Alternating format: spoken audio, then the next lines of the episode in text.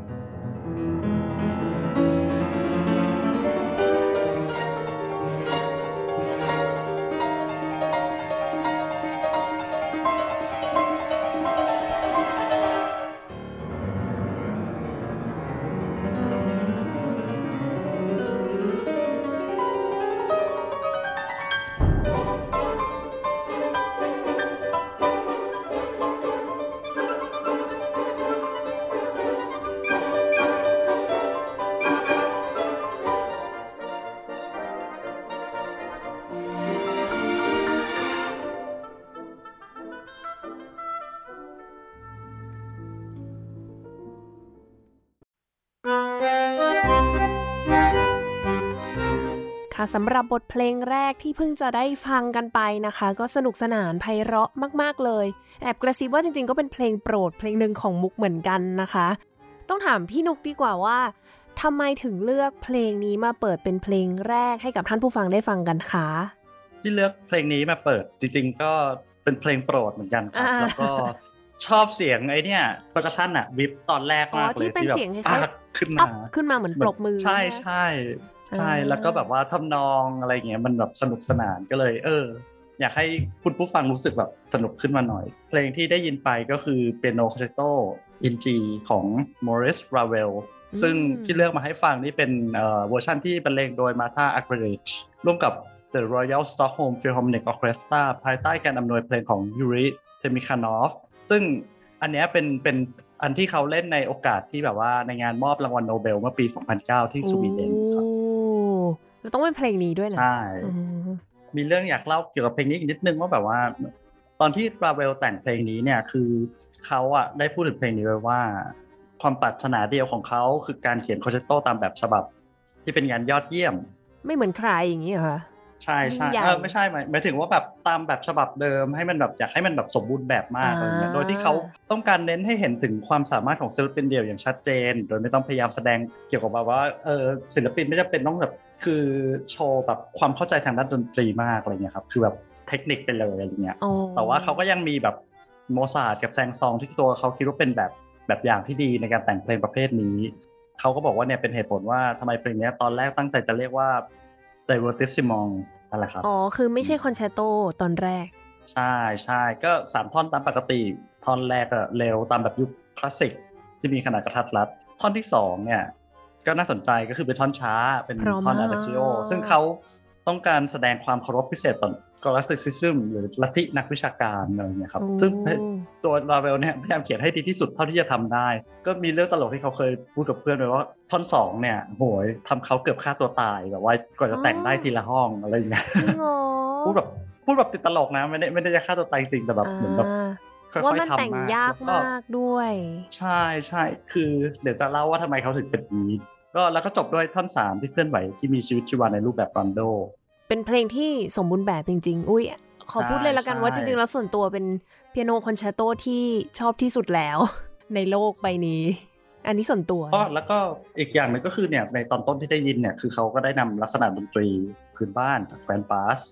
แล้วก็ดนตรีแจ๊สมาผสมผสานในเพลงนี้ด้วย โอ้ก็ก็ครบเรียกรง่ายถๆว่าเนี่ยแหละ เหมือนแบบเป็นอินโทรสำหรับว่าเรื่องที่จะพยายามเล่าในวันนี้ อ่า ก็วันนี้เรากลับมาอยู่ด้วยกันอีกครั้งหนึ่งนะคะ กับพี่นุกนะคะ ดรธัญวัฒน์ดิโลกคุณานานท์สวัสดีค่ะ สวัสดีครับอ่าอาจจะแบบงงว่า เอ๊ะทำไมเสียงไม่เท่ากันตอนนี้จริง ๆ พี่นุกอยู่ที่ประเทศจีนที่เมืองอะไรนะคะ เมืองเจ้าชิ่งครับรัฐกวางตุ้งนะครับอ่า ทางตอนใต้ครับ ครั้งก่อนที่พี่นุกมาคุยกันเรายังแบบว่า โอ้ยนี่จะได้กลับจีนไหมเนี่ยจะกลับได้ไหมตอนนี้คืออยู่จีนเรียบร้อยแล้วนะคะได้กลับแล้วประมาณปีครึ่งเอง คราวที่แล้วอุ้ยแปลว่าจริง ๆ พี่นุกก็มารายการเรานานแล้วเหมือนกันเนาะเรื่องของคลาริเนตนะคะ น้องเล็กเครื่องลมไม้เผื่อใครสนใจ อยากจะฟังประวัติของพี่นุกรวมไปถึงเรื่องราวของคลาริเนตเนี่ยก็สามารถที่จะย้อนกลับไปฟังได้ใน EP ที่ 53 นะคะ มาไกล มาไกลมากอ่าแล้ววันนี้เนี่ยพี่นุกก็กลับมาในหัวข้อที่เดี๋ยวเราจะได้คุยกันที่เมื่อตอนต้นรายการเราพูดถึงคร่าวๆไปแล้วว่านั่นก็คือเรื่องราวของโมริส ราเวล แต่ก่อนที่จะพูดถึงราเวลเนี่ยขออนุญาตถามไทยสักเล็กน้อยว่าเป็นยังไงบ้างคะกลับไปอยู่ที่จีนแล้ว ที่นี่แบบชีวิตปกติมากเลยครับ ในมหาลัยนี่โอ้คนแบบใช้ชีวิตปกติมากเลยไม่ไม่ใส่หน้ากากก็มีอะไรเงี้ยแต่ว่าทุกคนก็ได้รับวัคซีนน่าจะหมดแล้วอะไรพี่นุกก็ได้แต่ว่าเรียบร้อยใช่ไหมคะ ได้แล้วครับ มันก็ยังมีแบบว่าเดลต้าแบบโผล่มาเรื่อยๆ บ้างจากแบบว่าเอ่อพวกแบบต่างชาติอะไรเงี้ยครับ ตามสนามบินแล้วก็ แต่ว่าที่นี่คุมเร็วมากคุมเร็วจนไม่น่าเชื่อว่าคุมได้ไงอ่ามาก่อนใครเพื่อนแล้วก็มีมาตรการที่พร้อมก่อนใครเพื่อนเช่นใช่กันใช่คือแบบพอดูข่าวแล้วแบบเทียบกับแบบที่อื่นไม่ใช่แค่ที่ไทยหรือแบบประเทศอื่น คือแบบเราดูที่นี่เหมือนแบบเอ้ย นี่เราอยู่แบบอินในแบบว่ามัลติเวิร์สหรือเปล่าอ๋อเหมือนอยู่คนเหละมือนโลแบบกโควิดไม่เคยเกิดที่นี่อะไรเงี้ยทั้งทั้งๆที่จริง ๆ ตอนแรกเนี่ยนะ ที่จีนนี่หนักหนาสาหัสที่สุดเลย ใช่ใช่แบบว่าแปลกดี แต่เขาเขาปิดประเทศเลยไงไม่ยังไม่เปิดให้ต่างชาติเข้าถ้าแบบไม่จำเป็น คือนักเรียนนักเรียนต่างชาตินี่ยังไม่มีใครกลับมาได้เลยนะ ซึ่งเป็นเรื่องแปลกมาก โอ้เขาก็ป้องกันอย่างเต็มที่จริง คนที่นี่เขาก็พูดติดตลกแหละว่าแบบยุงก็ข้ามชายแดนไม่ได้ๆ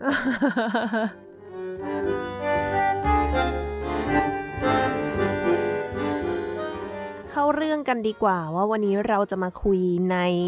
เรื่องราวของนักประพันธ์ท่านนี้ที่มั่นใจว่าเป็นคนโปรดของพี่นุก เป็นคนโปรดของมุก ใช่ใช่แล้วก็น่าจะเป็นคนโปรดของหลายคนมากเลย นั่นก็คือโมริส ราเวล ที่แปลกคือพี่นุกก็เป็นนักคลาริเนต คือจริงๆ ถ้าพูดถึงราเวลเนี่ยนะ ยังไงยังไงนะ ก็จะต้องเป็นนักเปียโนที่แบบกรีดกราดกัน เออ แต่วันนี้เรามีนักคลาริเนตมา เล่าให้ฟังนะคะว่าแบบ เอ้ยบราเวลเป็นใคร ก็อาจจะได้มุมมองอีกแบบหนึ่งก่อนเริ่มเนี่ย หลังจากที่ที่ฟังมุกพูดแล้วแบบเออตอนตอนหาข้อมูลเกี่ยวกับราเวลเพิ่มเนี่ยก็รู้สึกว่าแบบเหมือนแบบแอบหาเรื่องใส่ตัวนิดนึงเพราะว่าแบบเออจริงๆคนเล่นเป็นโนก็จะพูดมากกว่าหรือเปล่าไม่แต่หรก็ อกอาจจะแบบเออเราเราเราค่อนข้างชอบราเวลในหลาย ๆ แง่แบบว่าเออเรื่องเพลงของเขาหลักๆ แล้วก็พออ่านเกี่ยวกับประวัติเขาเพิ่มเติม ก็แบบเออ เป็นคนที่แบบน่าสนใจดีอืมจริง ๆเขาดูเป็นแบบบุคคลลึกลับในเรื่องชีวิตส่วนตัว แล้วก็แต่ว่า เออก็ได้ได้ได้ได้รู้จักแบบพวกเพลงใหม่ ๆ เยอะขึ้นด้วยแบบ เพราะว่าตอนหาข้อมูลก็แบบจริง ๆ ตอนเลือกแบบจะหาเพลงมาเปิดก็เอ้ยหรือว่าหาเพลงพวกแบบว่าแชมเบอร์มิวสิกสำหรับเครื่องเป่า พอไปดูแล้วที่แบบเพลงที่เขาแต่งให้คลาริเนตเป็นแชมเบอร์ มีอยู่เพลงเดียวอ้าวซึ่งก็ไม่เคยรู้จักมาก่อนด้วยใช่เอ้ยแต่เพราะมากอ๋อก็คือจริงๆถ้าถ้าใครอยากฟังพิมพ์ใน YouTube Ravel Clarinet มันเป็นเพลงที่ที่เขาเขียนให้เอ่อ string quartet แล้วก็ harp flute แล้วก็ clarinet อืมก็คือเครื่องสายใช่สี่ชิ้น ไวลิน ไวลินเวลาเชลโลใช่ซึ่งปกติเนี่ยอย่างที่ตอนแรกอะครับ ที่ที่พูดถึงว่าท่อนสองเนี่ยราเวลของเปียโนคาเชโตแต่งนานมาก เพราะว่าเขาเขาค่อนข้างเป็นคนที่แบบใช้เวลาในการแต่งเพลงแบบอย่างพิถีพิถันค่อยๆ แต่งอืมแต่เพลงเนี้ยเพลงเพลง Chamber Music อันที่พูดถึงอยู่ เป็นเพลงที่เขาแต่งเร็วที่สุด เร็วนี่เร็วเท่าที่ขเขานาเคดยไหนแต่งมาคะ จำระยะเวลาไม่ได้แต่ว่าเออเขาบอกว่าเพลงเนี้ยเขาใช้เวลาแต่งสั้นที่สุดแล้ว เหมือนแบบรีบ แต่ว่าเออเพราะ จริง ๆ มุกเคยมีพูดถึงราเวลไป พอดีเคยจัดรายการตอนที่เกี่ยวกับสงครามโลกครั้งที่หนึ่งแล้วก็ราเวลเองก็เป็นนักประพันธ์คนหนึ่งที่มีส่วนเกี่ยวข้องกับสงครามครั้งนี้อย่างเต็มที่เลยก็เลยมีโอกาสได้พูดถึงไปแต่วันนี้เนี่ยเราก็จะได้มารู้จักเขามากขึ้นเนาะเราจะเริ่มจากตรงไหนดี เด็กชายก็ต้องราเวเริ่ลมตั้งแต่เด็กชายราเวลนั่นแหละครับมอริสราเวลเนี่ยเป็นคีตากวีชาวฝรั่งเศสที่มีชีวิตอยู่ในช่วงปลายเอ่อศตวรรษที่ 19 ถึงศตวรรษที่ 20 ซึ่งตัวเขาเนี่ยเกิดเมื่อวันที่ 7 มีนาคม ปี 1875 ประมาณ 100 ปีก่อนเดวิดเบคแฮมเกิด โอ้โห ขอบคุณนะคะก็มีแบบว่าให้รู้ วันเดียวกันเลยเหรอเผื่อคะเผื่อนึกไม่ออก ไม่ไม่ไม่ไม่แบบคนละวันแต่ว่าจำนวนปีแบบร้อยปีเป๊ะอ๋อใช่ ก็ถ้าเทียบกับสมัยประวัติศาสตร์ไทยก็สมัยรัชกาลที่ 5 นะครับ ก็โอ้คุณพ่อของราเวลเนี่ยเปียร์โจเซฟราเวลก็คือเขาเป็นเอ่อวิศวกรโยธา แล้วก็เป็นนักประดิษฐ์ชาวสวิตเซอร์แลนด์แต่จริงๆแล้วอะเขาอะเป็นคนฝรั่งเศสนะ แต่ว่าย้ายไปอยู่สวิตจนได้สัญชาติ แต่ภายหลังก็คือย้ายกลับมาที่ปารีสเข้าไปอ่านเพิ่มเติมเกี่ยวกับชีวิตเขาได้หน่อยก็คือจริงๆเออเขาแบบมีผลงานที่น่าสนใจหลายอย่างเลย เช่นแบบว่าเขาเนี่ยเป็นคนคิดค้นแล้วก็ ขับรถยนต์ที่ขับเคลื่อนด้วยไอ้น้ำในช่วงปลายทศวรรษที่ 1860 ก็แล้วก็พัฒนาเครื่องยนต์แบบ 2 จังหวะที่ขับเคลื่อนด้วยเอ่ออะเซทิลีน ซึ่ง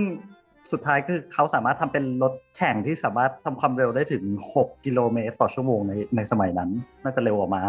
ใช่ แล้วก็นี่อันมีนี้สร้างคือยานพาหนะ นักดนตรีคนเดียวกันที่แบบตีลังกาได้ที่เราฟังเพลงไปเมื่อตอนต้นรายการน่ะเหรอ อันนี้อันนี้พ่อเขาเอาพ่อเขาอ่า ใช่ใช่พ่อเขาเป็นวิศวกร แล้วก็แต่ว่าผลงานสำคัญของเขาอะคือเป็นคนควบคุมงานสร้างทางรถไฟจากมาดริดไปเมืองอิรุนในสเปน ส่วนทีนี้คุณแม่ของราเวลเนี่ยเอ่อแมรี่ก็เป็นชาวบาส ซึ่งก็พบกับพ่อของราเวลเนี่ยที่มาดริดแล้วก็แต่งงานกัน แล้วก็ให้กำเนิดราเวลมอริสราเวลที่เมืองซิบัวในแคว้นบาสก์ทางตอนใต้ของฝรั่งเศส ก็ติดชายแดนสเปนในปัจจุบันอืมก็ ขอพูดถึงแคว้นบาสก์นิดหนึ่งคือแคว้นบาสก์เนี่ยคือจริงๆเป็นเป็นอีกชาติพันธุ์หนึ่งในในจักรวรรดิสเปนที่ถูกรวมเข้าไปในในสเปนปัจจุบันก็ถ้าถ้าไม่คุ้นกับบาสก์อาจจะน่าจะคุ้นกับบาเซลบาร์เซโลนาใช่ไหมที่เป็นเมืองหลวงของแคว้นคาตาลัน ซึ่งทั้งสองคนเนี่ยมีอิทธิพลต่อราเวลเป็นอย่างมาก ก็คือคุณพ่อเนี่ย นอกจากจะชอบพาลูกไปไปชมโรงงานไปเที่ยวเล่นที่โรงงานของเขาอะไรเงี้ยก็ยังได้ได้ได้ถ่ายทอดความสนใจของเขาอะทางด้านดนตรี แล้วก็ศิลปวัฒนธรรมให้กับลูกด้วย ซึ่งซึ่งตัวพ่อของราเวลเองเนี่ยตัวเขาก็สนใจดนตรีตั้งแต่เด็กๆ ทางด้านแม่เนี่ยเขาก็มีมีอิทธิพลกับราเวลในอีกด้านหนึ่งก็คือราเวลเนี่ยได้ซึมซับวัฒนธรรมของชาวบาสมาเต็มก็คือแล้วก็แบบสเปนอะไรอย่างนี้ๆใช่ใช่ซึ่งก็จะพบได้ในในดนตรีของราเวล อืมอีกอันหนึ่งก็คือคุณแม่ของราเวลเนี่ยของมอริสเนี่ยเขาเป็นฟรี t ิงเกอร์ครับ เหมือนแบบเป็นคนหัวสมัยใหม่อะคิดนอกกรอบอะไรเงี้ยค่ะเออใช่ไหมก็คือราเวลก็จะได้เรื่องนี้มาจากแม่เต็มๆใช่แล้วก็คุณแม่ของมอริสเนี่ยก็จะชอบร้องเพลงพื้นบ้านชาวบาสก์ให้ลูกลูกฟังตลอดซึ่งก็อย่างที่กล่าวเมื่อกี้มีอิทธิพลเยอะในผลงานของเขา ก็ราเวลเคยกล่าวไว้ว่าตอนที่เขาเป็นเด็กเนี่ยเขามีความอ่อนไหวกับดนตรีทุกประเภท เข้าใจดนตรีได้ง่าย ชอบดนตรีตั้งแต่เด็ก ซึ่งราเวลเนี่ยได้เริ่มเรียนดนตรีครั้งแรกตอนอายุประมาณ6ขวบโดยเลยเริ่มเรียนเปียโนกับเอ่อองริกริสหลังจากนั้นพออายุ 12 ก็เริ่มเรียน harmony counterpoint แล้วก็การแต่งเพลงจาก12เองเหรอชาลส์เรเน่ใช่ใช่ครับสิบสองเราทำอะไรกันอยู่เนี่ย สิ่งที่พี่พูดมา Charles นี่ René มุเนี่กยมุกเรียนตอนปีหนึ่งนะนั่นน่ะชาลส์เรเน่เนี่ยมองมองว่าราเวลมีความสามารถในการเข้าดน เข้าใจดนตรีได้อย่างเป็นธรรมชาติ คือไม่ไม่ได้ต้องแบบใช้ความพยายามมากมายเหมือนแบบหลาย ๆ คนที่แบบว่าเออในการเรียนรู้ดนตรีแต่แต่ในขณะเดียวกันคือเขาก็ไม่ได้ไม่ได้ถึงขั้นแบบพรสวรรค์แบบชาย prodigy อะไรเงี้ยอืมเออใช่ก็ผลงานของราเวลในช่วงนี้เนี่ยก็จะมี variations on a choral by Schumann หรือว่า variations on theme by Grieg แล้วก็เปียโนโซนาต้าที่มีอยู่ท่อนเดียวอะไรเงี้ยครับแต่ว่าทั้งหมดเนี่ยที่เหลือเนี่ยเป็นเป็น เหลือแค่เพียงบางส่วนเท่านั้น เพราะว่าทั้งตัวต้นฉบับน่าจะแบบไม่อยู่แล้วอืมทีนี้ก็ลาเวลก็เรียนเรียนเรียนแล้วก็โตเริ่มโตขึ้นมาจนถึง 1888 1889 ราเวลได้พบกับเพื่อนเขาคนหนึ่งในคลาสเปียโนชื่อว่า Ricardo Viñes ซึ่งต่อมาก็กลายเป็นเพื่อนสนิทแล้วก็เป็นผู้ตีความเขียนบทเพลงได้ดีคนหนึ่งแบบนำเสนอผลงานของราเวลซึ่งทั้งคู่เนี่ย ก็เป็นคู่ buddy มีความหลงไหลในงานของวากเนอร์แล้วก็ชอบดนตรีของรัสเซีย โดยเฉพาะงานของนิโคไลริมสกีคอร์ซาคอฟเป็นอย่างมาก ซึ่งทั้งคู่เนี่ยได้ได้ชมงานของคอสคอฟในตอนนั้นที่เอ่อปี 1889 ที่ปารีสตอนนั้นมีงาน Universal Exposition งาน World Expo อะครับอืมเป็นงานนิทรรศการใหญ่ใช่ใช่ในเทรรศการก็มีการจัดแสดงจากแบบว่าศิลปวัฒนธรรมนู่นนี่นั่นเทคโนโลยีจากทั่วโลก ซึ่งงานเนี้ยเป็นเป็นงานเดียวกับที่เดบุซี่ครอสเดบุซี่ได้พบกับดนตรีกาเมลันอ่าใช่ราเวลแบบชอบงานของแก๊งรัสเซียยุคนั้นมากรู้สึกว่าแบบโอ้โหมันแบบอลังการแบบพิสดารแปลกใหม่ใช่หลังจากนั้นก็คือในปีเดียวกัน 1889 เนี่ยราเวลก็ได้เริ่มการเอ่อรับ formal training แล้ว ก็คือสอบผ่านเข้าไปเรียนที่ Paris Conservatoire ใช่ไหมอืมซึ่งตอนนั้นอะอายุ 14 ปี สิบสี่ใช่เข้ามหาวิทยา14ปีลัยก็เรียนแต่งเพลงอะไรพวกนี้มา2ปีเนาะสิบสี่บุ๊กยังไม่เริ่มเป่าโอโบเลยแต่ย้อนย้อนย้อนกลับไปที่อาจารย์เขาบอกไม่ได้ถึงขั้นชาย prodigy อะนี่ขนาดยังไม่ชายโปรดิจีไม่ใช่อัดเด็กอัจฉริยะนะเนี่ยแต่แต่ช่วงช่วงปาเลสคอนเสิร์ตเนี่ยอ่านแล้วก็สนุกค่อนข้างค่อนข้างสนุก ก็คือเขาก็เรียนก็แบบว่ามีแข่งเปียโนอยู่ครั้งหนึ่งแล้วก็ชนะ แต่ว่านอกจากนั้นก็คือเขาแบบไม่ได้มีความโดดเด่นอะไร ไม่ได้ชนะนู่นนี่นั่นอะไรเยอะแยะ ไม่ไม่ไม่เคยชนะเลยดีกว่า แต่ว่าอย่างไรก็ตามในด้านการแต่งเพลงเนี่ยช่วงเนี้ยเป็นช่วงที่ราเวลมีพัฒนาการมากขึ้นในความแบบว่าวัยวุฒิวุฒิภาวะในการแต่งเพลงคือมีมีความ maturity ในผลงานมากขึ้น แล้วทีนี้ก็เรียนไปจนกระทั่งปี 1895 ราเวลก็ถูกให้ออกจากโรงเรียนครั้งแรก ด้วยความที่เขาแบบไม่ได้โดดเด่นอะไร ไม่ได้รับรางวัลอะไรอะไรอีกเลย ไม่ได้แบบ มีฝีมือเทียบกับคนอื่นได้มากทางด้านเปียโนก็สู้กับเพื่อนร่วมคลาสคนอื่นๆไม่ได้อะไรเงี้ย ให้ออกแต่เลคืยอเหรอด้วยใช่ใช่ก็เหมือนคงแบบอาจจะสอบไม่ผ่านหรืออะไรเงี้ยแต่คือเขาเขาก็เริ่มมุ่งมั่นที่จะเป็นผู้ประพันธ์เพลงมากขึ้นกว่าเดิม ก็แต่อย่างไรก็ตามปี 1897 2 ปีถัดมาราเวลก็ได้กลับเข้าไปเรียนอีกครั้ง โดยครั้งนี้เนี่ยราเวลเนี่ยได้เข้าไปเรียนในคลาสแต่งเพลงของ Gabriel Fauré ซึ่งก็เป็นกีตาร์กวีชาวฝรั่งเศสอีกคนหนึ่งที่ดังมากฟอเรเนี่ย มีอิทธิพลกับราเวลมาก เหมือนแบบเกือบเกือบจะเป็นพ่อคนที่สองหรือจริง ๆ แล้วเป็นพ่อคนที่สองเลยก็ได้เขาแบบสนับสนุนราเวลในด้านพัฒนาการทางด้านการแต่งเพลงของราเวลมากฟอเรเนี่ยรู้ว่าต้องสอนราเวลยังไง ด้วยความที่ราเวลเป็นคนแบบว่า หัวสมัยใหม่เหมือนแบบไม่ค่อยไม่ค่อยทำอะไรตามกรอบอืมขนบเท่าไหร่อะไรเงี้ยฟอเรก็จะสนับสนุนแบบเออให้ลองทำตามอย่างนั้นไป แต่ว่าอย่างไรก็ตามชีวิตของราเวลในช่วงนี้เนี่ย ก็ยังไม่ราบรื่นอยู่ดี ด้วยความที่เขาเนี่ยไม่ค่อยลงรอยกับผู้อำนวยการของโรงเรียนทีโอดอร์ดูบัวสผู้ซึ่งนั่นแหละครับ ไม่ค่อย happy กับทัศนคติทางด้านดนตรี และความก้าวหน้า หัวความคิดหัวก้าวหน้าทางด้านการเมืองของราเวลโอ้ก็คือก็คือคอยจับตามองราเวลอยู่นั่นแหละอืมเพราะว่าดูบัวสนี่ก็ ค่อนข้างออกแนวแบบเป็นเป็นอนุรักษ์นิยม อ่า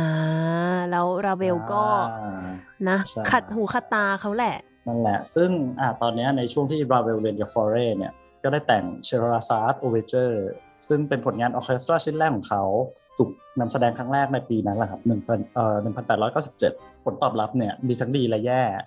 ก็คือผู้ชมอะชอบมากเลยแบบโอ้โหย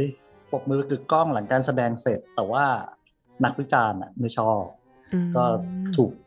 criticize ว่าแบบเอ้ยเนี่ยไปลอกสำนักรัสเซียมาบางคนก็บอกว่ามีเนี่ยราเวลเนี่ยเขามีพรสวรรค์ปานกลาง แต่ถ้าเขาพยายามมากหน่อยอีกสิบปีข้างหน้าเขาอาจจะดีขึ้นก็ได้อะไรเงี้ยแต่ว่าในหนึ่งในนักวิจารณ์คนหนึ่งเนี่ยที่ไม่พูดถึงไม่ได้เลย ก็คือเปียร์ลาโลอะลาโลเนี่ยหลายๆคนอาจจะเคยได้ยินชื่อนี้นามสกุลนี้ แต่อันเนี้ยคนละลาโลกับ ที่ที่คุณเคยได้ยินมาอันนั้นคือเอ็ดเวิร์ดลาโลซึ่งเป็นพ่อของเปียร์ลาโลโอ้เอ็ดเวิร์ดลาโลเป็นเป็น composer ใช่เปียร์ลาโลเนี่ย บอกว่าดนตรีของราเวลเนี่ยเหมือนเดบุซี่มากเหมือนได้ดีเลย คุณแบบควรจะแบบเรียนรู้ทำตามของบีโธเฟนมากกว่าลาโลเนี่ยเป็น arch enemy ของของราเวลมาตลอดอะไรเงี้ยใช่ด้วยความที่ราเวลอะเหมือนกันเหมือนดูบัวสราเวลมีหัวก้าวหน้าแต่ลาโลอนุรักษ์นิยม ก่อนที่เราจะจบเรื่องชีวิตวัยเรียนของราเวลก็หนึ่งในผลงานที่นำมาเปิดวันนี้ด้วยเนี่ย เป็นผลงานที่ผลงานชิ้นแรกที่ถูกรู้จักอย่างกว้างขวางของราเวลก็คือเอ่อ Pawan for a Dead Princess โอ้ก็คือเป็นเพลงเปียโนที่ถูกจ้างโดยเอ่อเจ้าหญิงเอ็ดมอนเดอร์โพลิยักนะครับ ก็พาวานเนี่ยเป็นเพลงเต้นรำแบบช้าๆ ที่พบได้ทั่วไปในยุโรปในช่วงศตวรรษที่ 16 ซึ่งราเวลอธิบายถึง ชื่อเพลงนี้ไว้ว่า แม้ว่าเออมันจะมีคำว่าตายในชื่อ แต่งานชิ้นนี้ไม่ได้เกี่ยวกับการข้ามควรของการสูญเสียเลย แต่เป็นการชวนเต้นพาวานโดยเจ้าหญิงตัวน้อย ซึ่งแบบเขาได้อัดแรงบันดาลใจมาจากภาพวาดของเอ่อเบลเกสนะครับ ลองฟังกันดูครับพาวาน for a Dead Princess ซึ่งเวอร์ชันนี้ก็เล่นโดย Maurice Ravel เองบนเปียโนโ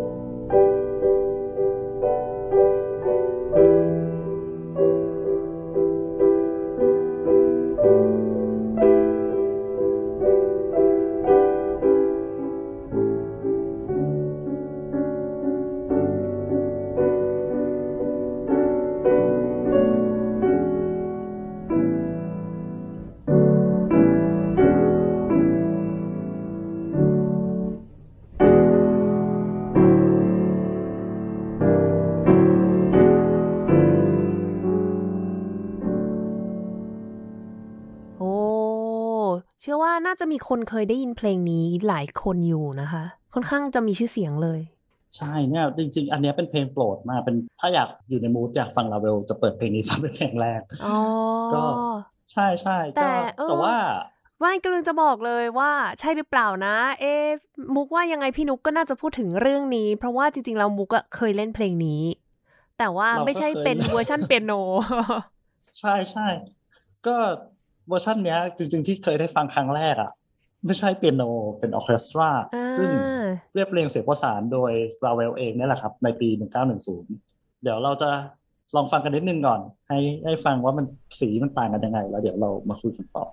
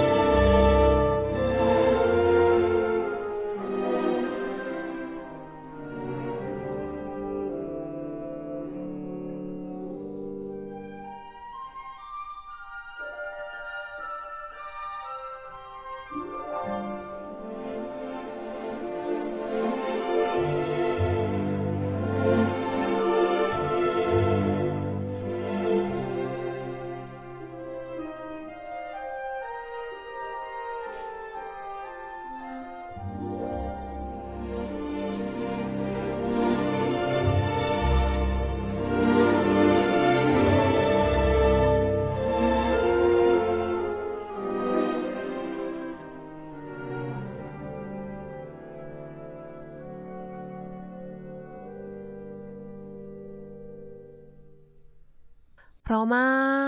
กอ่าอ่าทีนี้ก่อนจะไปต่อขอถามขอสัมภาษณ์น้องมุกหน่อยอ้าวว่าเอ๊ะถ้าพูดถึงแบบ orchestration หรือเรียบเรียงเสียงประสาน การเรียบเรียงเสียงประสานสำหรับวงออร์เคสตราเนี่ย มุกจะนึกถึงใครบ้าง composer คนสองคนอะไรอย่างเงี้ยน้ำมุกนึกถึงคนนี้คนแรก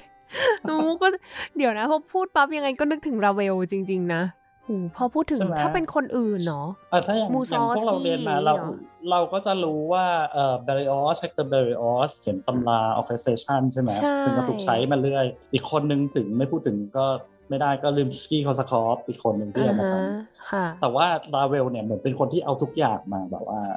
ผนวกรวมกัน คือเขาเป็นคนที่แบบจริง ๆ แต่งเพลงเปียโนเยอะ แต่ว่าเรื่องการทำ orchestration ของเขาเนี่ยเป็น เป็นสำหรับคนเล่นออร์เคสตราเนี่ยผมว่าเป็นจุดเด่นมากเลย ถ้าให้พูดอธิบายให้ท่านผู้ฟังเข้าใจเลยก็คำว่า orchestration ก็คือการที่เรียบเรียงเสียงประสานเครื่องดนตรีเนี่ยให้แบบสำหรับวงออร์เคสตรา อย่างเมื่อสักครู่ก็คือการที่นำเพลงเปียโนที่ต้นฉบับเลยเป็นเปียโนเนี่ยมาเรียบเรียงใหม่ให้กับวงออร์เคสตราบรรเลงที่แบบแจกแจงหน้าที่ไปให้เครื่องนู้นเครื่องนี้เนาะใช่ ซึ่งซึ่งราเวลเนี่ยเขาแบบแจกจ่ายบทบาทให้แต่ละเครื่องได้อย่างดีมากเลยรู้ว่าแบบ เครื่องไหนควรจะเล่นตอนไหนใช่ทำหน้าที่อะไร ซึ่งเขาเขาศึกษาแต่ละเอ่อลักษณะของแต่ละเครื่องอย่างดีมาก แล้วก็อีกสำอีกอย่างหนึ่งที่สำคัญมากสำหรับราเวลอันนี้คือเนี่ยเป็นรายได้หลักอันหนึ่งของเขาจากการที่เอาเพลงของเขาแบบเปียโนตอนหลังมาทำเป็น orchestration ทำเป็นเป็นเอ่อทำเป็นเวอร์ชันออร์เคสตราหรืออีกตัวอย่างหนึ่งก็คือหลาย ๆ คนอาจจะเคยได้ยินเพลงเอ่อ Pictures at an Exhibition ของ Modest Mussorgsky ใช่ไหมเพลงยอดฮิตปามปามอันเนี้ยตัวแบบปาราปามปาราใช่ใช่ปามปามปามราเวลเอามาทำให้ออร์เคสตราดังกว่า original เป็นที่นิยมมากกว่า original อีกแต่อันนี้คือแบบ สร้างรายได้ให้ราเวลเยอะมาก ใช่ อุ้ยเยอะแต่เพลงนี้ดีจริงใช่ๆจริง ๆ ก็เปิดไปหลายรอบแล้วนะคะ ในรายการแต่ว่าอาจจะท่านผู้ฟังอาจจะยังไม่เคยฟังว่าจะจริง ๆ แล้วเวอร์ชั่นต้นฉบับเนี่ยเป็นเปียโน ซึ่งอ่าอย่างอย่างเราเล่นเครื่องเป่าเล่นออร์เคสตราเราก็จะ เออลาเวลอะไม่ง่ายนะโน้ตอะรไม่เงี้ง่ายเลยใช่ไหยากมาก ใช่ แต่ว่ามันยากโอเคอยู่ในอยู่ครับในกรอบนะ อยู่ในกรอบที่เหมือนเขารู้ว่าลิมิตของเครื่องนี้อยู่ที่ไหนอะใช่ใช่อืม ซึ่งสนุกคนเล่นก็สนุก กลับมาต่อชีวิตวัยเรียนปี 1900 ก็โดนไล่ออกอีกครั้งอ่าโดยเหตุผลเดิม เป๊ะไม่ได้รับรางวัลใดๆอะไร แต่ว่าตอนนี้คือในฐานะที่เขายังเป็นนักเรียนเก่าก็คือได้อนุญาตให้เข้าเรียนในชั้นฟอร์เล่ในฐานะผู้ฟังจนกระทั่งปีสามปีถัดมาเขาก็เออไม่ไปละชีวิตสมัยเรียนก็คร่าวๆประมาณนี้ มาพูดถึงผลงานของเขากันบ้าง ก็วันนี้จริงๆเลือกมาประมาณสองเพลง จากสองช่วงอายุให้ฟัง เนี่ยเอ่อถึงแม้ว่าลาเวลเนี่ยจะถูกจัดอยู่ในดนตรีแนว impressionist ใช่ไหมเช่นเดียวกับคอมโพเซอร์รุ่นพี่ร่วมสมัยของเขาอย่างเดบูซี่โอ้ยเนี่ยแต่เพิ่งว่าจจะริงคุๆยแล้วเนี่ย เพิ่งจะคุยเรื่องเดบุซี่ไปเลย พอดีว่าแบบโอ้มีคนอธิบายเรื่อง impressionist ให้ เผื่อท่านผู้ฟังสนใจก็สามารถฟังตอนของเดบุซี่ก่อนได้ แล้วก็มาฟังตอนของราเวลต่อเลย เพราะว่ามันก็อยู่ในช่วงเวลาที่ใกล้เคียงกัน แล้วก็มีลักษณะสไตล์ การแต่งเพลงแง่มุมความคิดที่คล้ายคลึงกัน ก็อย่างไรก็ตามเนี่ยทั้งคู่เนี่ยไม่ยอมรับนะแบบไม่ไม่ชอบให้ถูกเรียกว่าเป็น impressionist อ๋อเหรอเป็นเรื่องใช่ ฉันคือฉันซึ่งไง ซึ่งจริงๆ แล้วสไตล์การแต่งเพลงของลาเวลเนี่ยมีความชัดเจนมากเลย คือเขาแบบผสมผสานองค์ประกอบของเอ่อสมัยใหม่ modernism ดนตรีบาโรกดนตรียุคคลาสสิก หรือแม้กระทั่งเอาแจ๊สมาผสม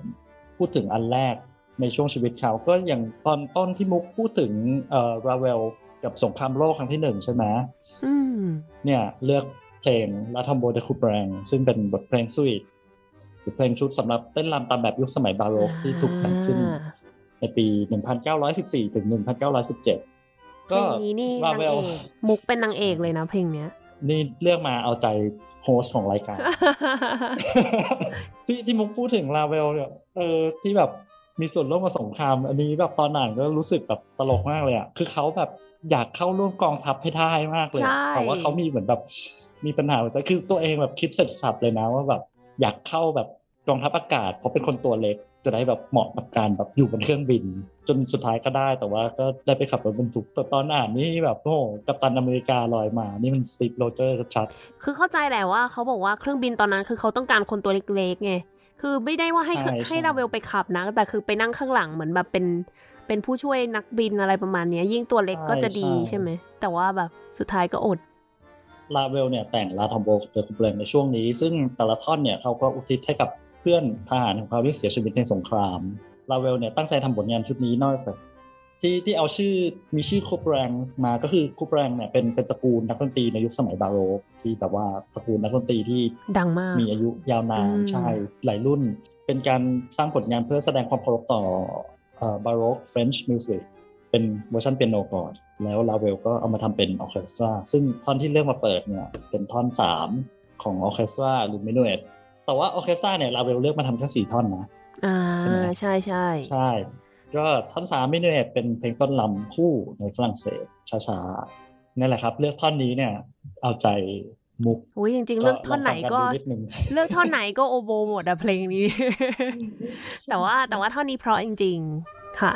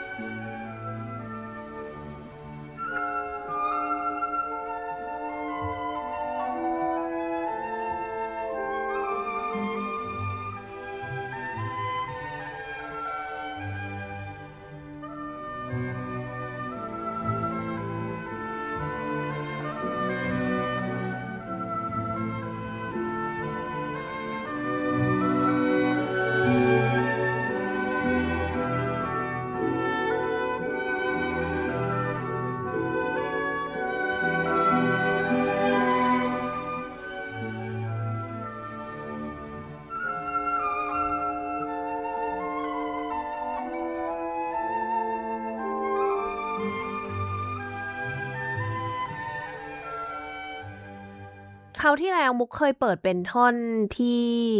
ท่อนที่สี่ไปริโกดองอืมอันนั้นก็จะแบบสเปนสเปนใช่ใช่ไหมคะ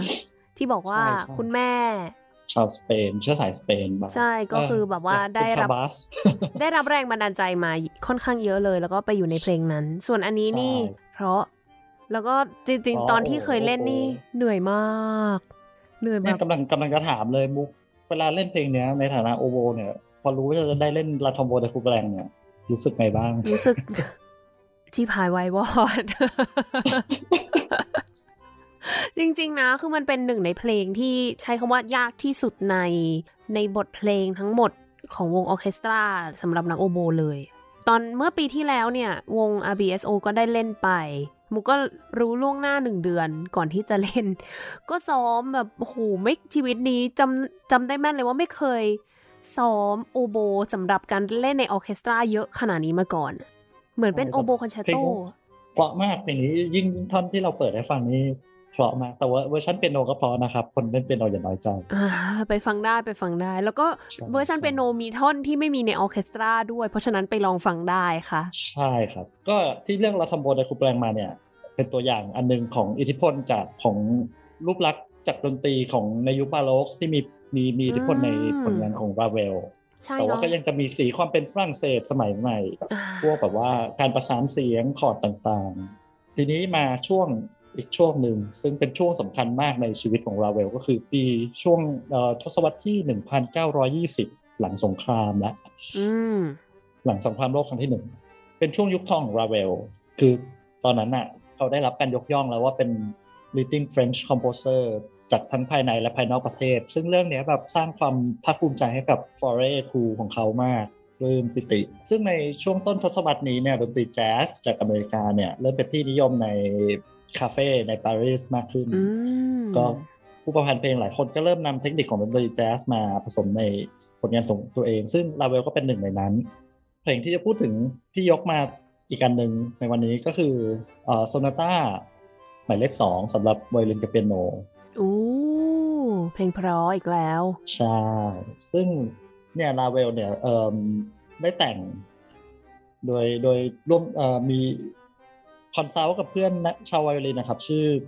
อีเลนโชตองโมฮองซึ่งเป็นนักไวโอลินชาวฝรั่งเศส ซึ่งทั้งคู่ชอบแจ๊สลาเวลเนี่ย ได้แรงบันดาลใจจากการไปฟังบลูส์แจ๊สของวิลเลียมคริสโตเฟอร์แฮนดี้เป็นบิดาของดนตรีบลูส์ซึ่งเขามาเล่นที่ฝรั่งเศสลาเวลเนี่ย ก็เลย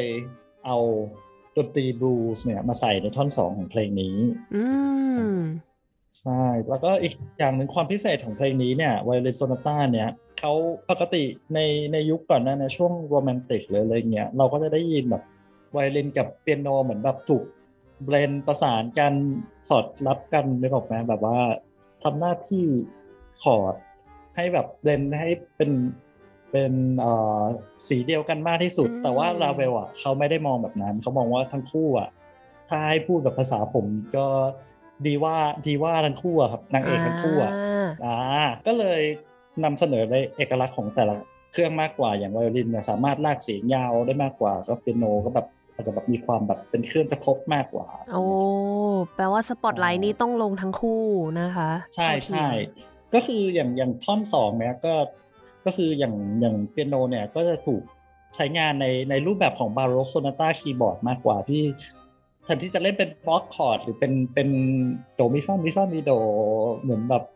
ยุคคลาสสิกอะไรเงี้ย แต่ว่าทำจะจะเล่นเป็นแนว melody line สองแนวสองประสานโอ้มากกว่าเป็นคอร์ดสนับสนุนไวโอลินอย่างเดียว ค่ะ ลองฟังกันนิดนึง ได้เลท่อนสองค่ะ จากไวโอลินโซนาต้า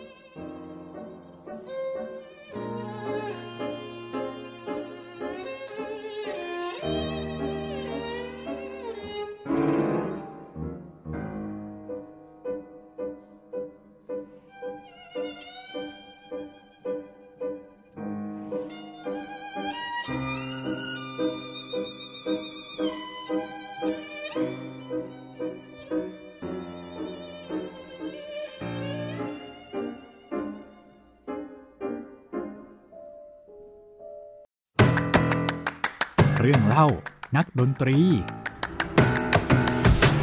ไหนๆก็อยู่ที่จีนพอดีก็นึกถึงเรื่อง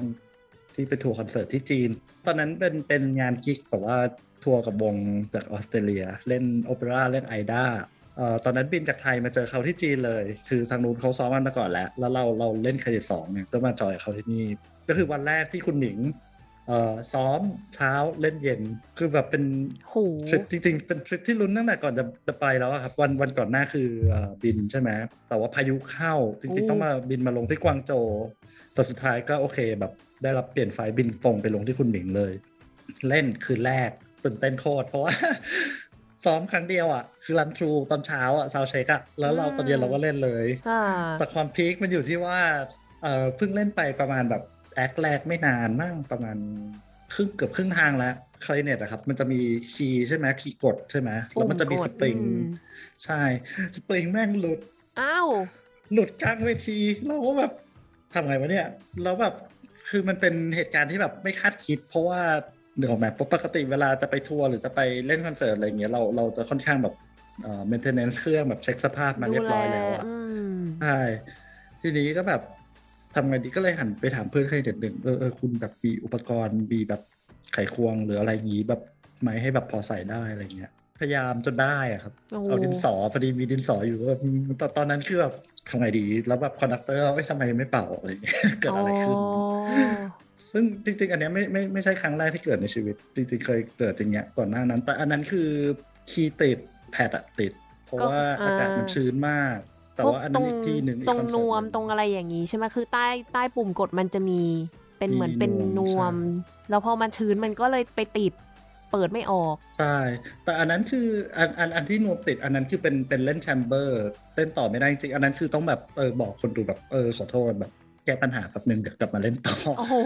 ก็หยุดใช่ใช่ก็คือแบบออกไปแบบถอดถอดถอดถอดถอดถอดถอดเช็คเช็คเช็คเช็ค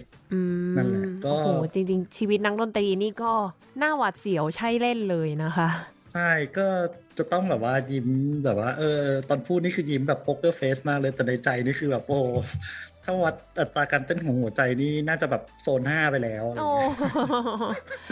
แต่ก็ถือว่ารอดพ้นมาได้นะคะรอดรอดใช่ เมื่อกี้ก็แบบแจ๊สไปแล้ว ตั้งแต่เราเริ่มรายการมาเนี่ย ยังสงสัยอยู่เลยว่านี่เราฟังเพลงของคนคนเดียวจริงหรือเปล่า เพราะว่ามันมีทั้งอะไรนะ สเปนด้วยใช่ไหมมีแจ๊สสเปนมีแจ๊สความเป็นบาโรกมีสีแบบสตราวินสกี้ neoclassicism มีเปียโนมีออร์เคสตรา ครบ ใช่ นี่ทำไมเราอวยอวยนักประพันธ์ท่านนี้กันขนาดนี้ คนโปรดปะต่อกัน นั่นแหละครับ ก็ที่ฟังก็จะจะได้ยินความเป็นแบบว่าคอร์ดแจ๊สแบบบลูส์นิดนึงอะไรอย่างนี้เนาะก็ซึ่งราเวลกับดนตรีแจ๊สเนี่ยราเวลเขาเคยพูดเอ่อเขียนบทความลงใน Musical Digest ชื่อเรื่อง Take Jazz Seriously แล้วก็มีเครื่องหมายตกใจด้วยนะเขาเนี่ยบอกว่าในต่างประเทศเราให้ความสำคัญกับดนตรีแจ๊สจริงจัง ซึ่งมันมีอิทธิพลต่องานของเรา ตัวอย่างเพลงบลูส์ในเพลงซอนาต้าเนี่ย ก็คือแจ๊สที่มีสไตล์อาจจะเป็นสไตล์แบบฝรั่งเศสมากกว่าอเมริกัน แต่ถึงกระนั้นก็ยังได้รับอิทธิพลอย่างมากจากสิ่งที่เรียกว่ามากมากกว่าสิ่งที่เรียกว่าแบบดนตรีป๊อปของพวกคุณก็คือ ก็คือเขาพยายามจะบอกให้เพื่อนๆนั้นดนตรีร่วมสมัยหรือว่า ในฝรั่งเศสอะไรเงี้ยครับแบบเออหันมาศึกษาแจ๊สเนี่ยมันมันมีอะไรมากกว่าที่คุณคิดนะอะไรเงี้ยซึ่งจริง ก็จริง ก่อนที่จะจบทศวรรษนี้ก็อย่างที่ที่บอกก็ทศวรรษที่ 1920 เนี่ยเป็นเวลาของของราเวล ซึ่งอีกการหนึ่งที่จะไม่พูดถึงเลย ไม่ได้ในช่วงชีวิตเขาก็คือ การไปทัวร์ที่อเมริกาเป็นเวลาสี่เดือนสี่เดือนใช่ไหมหลังจากการ plan ซึ่งนอกเหนือจากการที่เขาแบบได้ค่าค่าจ้างแบบเยอะมากกับ แบบว่าได้ supply บุหรี่ที่เขาโปรดของเขาตลอดทริปไม่มีวันหมดห้ามขาด แต่ว่าเขาได้ได้รับประสบความสำเร็จอย่างมาก เพราะว่าคนที่อเมริกาในตอนนั้นแบบชื่นชอบผลงานราเวลมากแบบ standing ovation แบบบ่อยมากแบบว่ายืนปรบมือให้กันทั้ง hall คอนเสิร์ตอย่างนั้นเลยใช่ใช่ไม่ไม่ไม่ได้เกิดขึ้นกับเขาที่ฝรั่งเศสเลยซึ่งลาเวลก็แบบประทับใจ ก็มีมีเอ่อคนทำประวัติเขาอะไรเงี้ยครับก็บอกว่าจริงๆเขาก็ไม่ได้ไม่ได้แสดงออกขนาดนั้นด้วยความที่เขาค่อนข้างแบบเป็นคนเก็บตัวไม่ไม่ค่อยแสดงอาการอะไรให้คนเห็นมาก ก็ผลงานเด่นในช่วงนี้นอกจากที่ได้ฟังไปก็คือทุกคนต้องรู้จักแน่นอนจะคือโบเรโลนะครับเป็นผลงานเด่นชิ้นสุดท้ายในในยุคนี้ของเขา ก็หลายๆคนอาจจะผ่านหูมาในงานพิธีเปิดโอลิมปิกล่าสุดเนาะอ่าใช่ ตอนที่เขากำลังวิ่งคบเพลิงกันในในสนามกีฬาและที่ตอนท้ายแบบไปถึงให้กับนาโอมิใช่ไหม ใช่ดิจิมอนด้วยใช่ไหมเพราะว่าเพราะว่ามัน reference มาจากถูกใช้ในดิจิมอนใช่ใช่แล้วก็จริงๆ ถ้าเกิดว่าใครดูพวกไอ้ figure skating ที่เป็นแบบว่าคู่ดังมากๆเขาก็ต้องเพลงนี้ใช่เพลงนี้ข้อมูลมาเหมือนกัน ชอบมากติดหูสุดแล้วแต่ทุกคนต้องเคยได้ยินนะครับ แต่ว่าราเวลก็เคยพูดติดตลกกับเพื่อนเขาว่าเนี่ยโบเลโรเนี่ยเป็นผลงาน masterpiece ของเขานะน่าเสียดาย มันไม่มีดนตรีอยู่ในนั้น อ้าว เขาต้องการจะสื่ออะไร นั่นสิก็ทิ้งไว้ให้เป็นปริศนา ก็ช่วงปีแรกๆของราเวลเนี่ยก็ยังมีผลงานเด่นๆออกมาบ้าง ก็เช่น piano concerto ที่เราได้ยินตอนแรกใช่ไหมแต่ในช่วง 5 ปีสุดท้ายเนี่ยเขาก็มีชีวิตที่เริ่มจะลำบากแล้วเพราะว่าเขาได้รับอุบัติเหตุทางรถยนต์ ซึ่งมีผลกับสมองเขาในภายหลังเลยนะสมองได้หลบกระทบกระเทือนซึ่งตอนแรกที่หมอวินิจฉัยก็ไม่มีอะไร แต่ว่าหลังจากนั้นก็เริ่มแย่ลงจนปี1937 เขาก็เสียชีวิตลงหลังจากการทำการผ่าตัดสมองเพื่อทำการรักษาอะไรเงี้ยครับไม่กี่วันก็โคม่าแล้วก็ไปร่างเขาก็ถูกฝังไว้เคียงข้างกับพ่อแม่ ก็ลาเวลไม่มีภรรยาไม่มีลูก ชีวิตส่วนตัวของลาเวลเนี่ยค่อนข้างเป็นเรื่องปริศนาแบบไม่ค่อยมีใครรู้ว่าเขาแบบ sexuality เขาจริงๆเป็นยังไง หรือว่าเขาแบบมีแฟนหรือว่าแบบเคยชอบใครอะไรอย่างนี้ไหมโอ้เขาค่อนข้างแบบซึ่ง private แปลกเนอะม private เพราะว่าเวลาเราพูดถึงนักประพันธ์คลาสสิกส่วนใหญ่เนี่ยมักจะมีเรื่องของ คู่รักโผล่เข้ามาตลอดเลย ที่เป็นแบบว่าใช่อะมีทั้งเรื่องว่าแบบว่ามีครูมีคู่รักแล้วมีมีคนที่สองคนที่สามบ้าง หรือว่าจะมีแบบว่าใช่แต่งเพลงให้มีได้รับแรงบันดาลใจ แต่นี่คือราเวลเขาดูสันโดษใช้คำนี้ได้ไหมก็ไม่ขนาดนั้นเนาะก็มีเพื่อน ไม่นะเขาค่อนข้างเป็นคนแบบออกแนวแบบสังคมนะเข้าสังคม แต่ไม่ได้เขานี่แบบขึ้นชื่อเรื่องการแบบวุ่นวายแต่เรื่องงตัวความนี้รักไปร้านอาหารดีอืมๆใช่อืม แต่ว่าเขาก็อยู่ในใน circle ของคนที่เขาแบบมีรสนิยมทางเพศอีกแบบหนึ่งด้วยอะไรอย่างเงี้ยอย่างอย่างอย่างเอ่อคนที่เขาแต่งว่าจ้างเขาแต่งปาวานนะครับค่ะ จริง ๆ คือเขาเป็นเลสเบี้ยน แต่ว่าอืมเจ้าชายที่เขาแต่งงานด้วยเนี่ย ก็ขึ้นชื่อเรื่องว่าเป็น homosexual ก็คือเหมือนตอนนั้นก็คือ win-win กันทั้งคู่ ก็เลยก็เลยเรื่องนี้จริงๆก็มีนักวิชาการก็แบบ สันนิษฐานว่าเอ๊ะหรือว่าจริงๆราเวลตัวเขาเองก็เป็นเป็นเกย์หรือเปล่าแต่ก็อาจจะ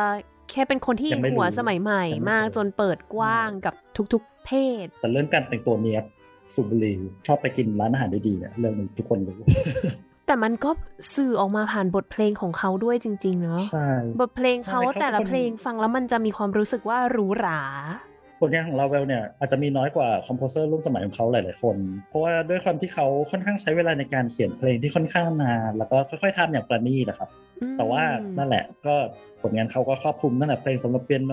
chamber music ซึ่งก็มีแบบ string quartet มีอะไร piano trio อะไรพวกนี้ด้วยใช่ไหมมีบทเพลงเดี่ยวกับออร์เคสตรามีโอเปร่ามีบัลเล่ต์ก็ เลยอยากจะแนะนำให้คุณผู้ฟังลองเอ่อหาเพลงผลงานของราเวลมาฟังเพิ่มเติม ก็อาจจะเช่นเอ่อ Mother Goose Suite หรือว่าโอ้ Daphnis et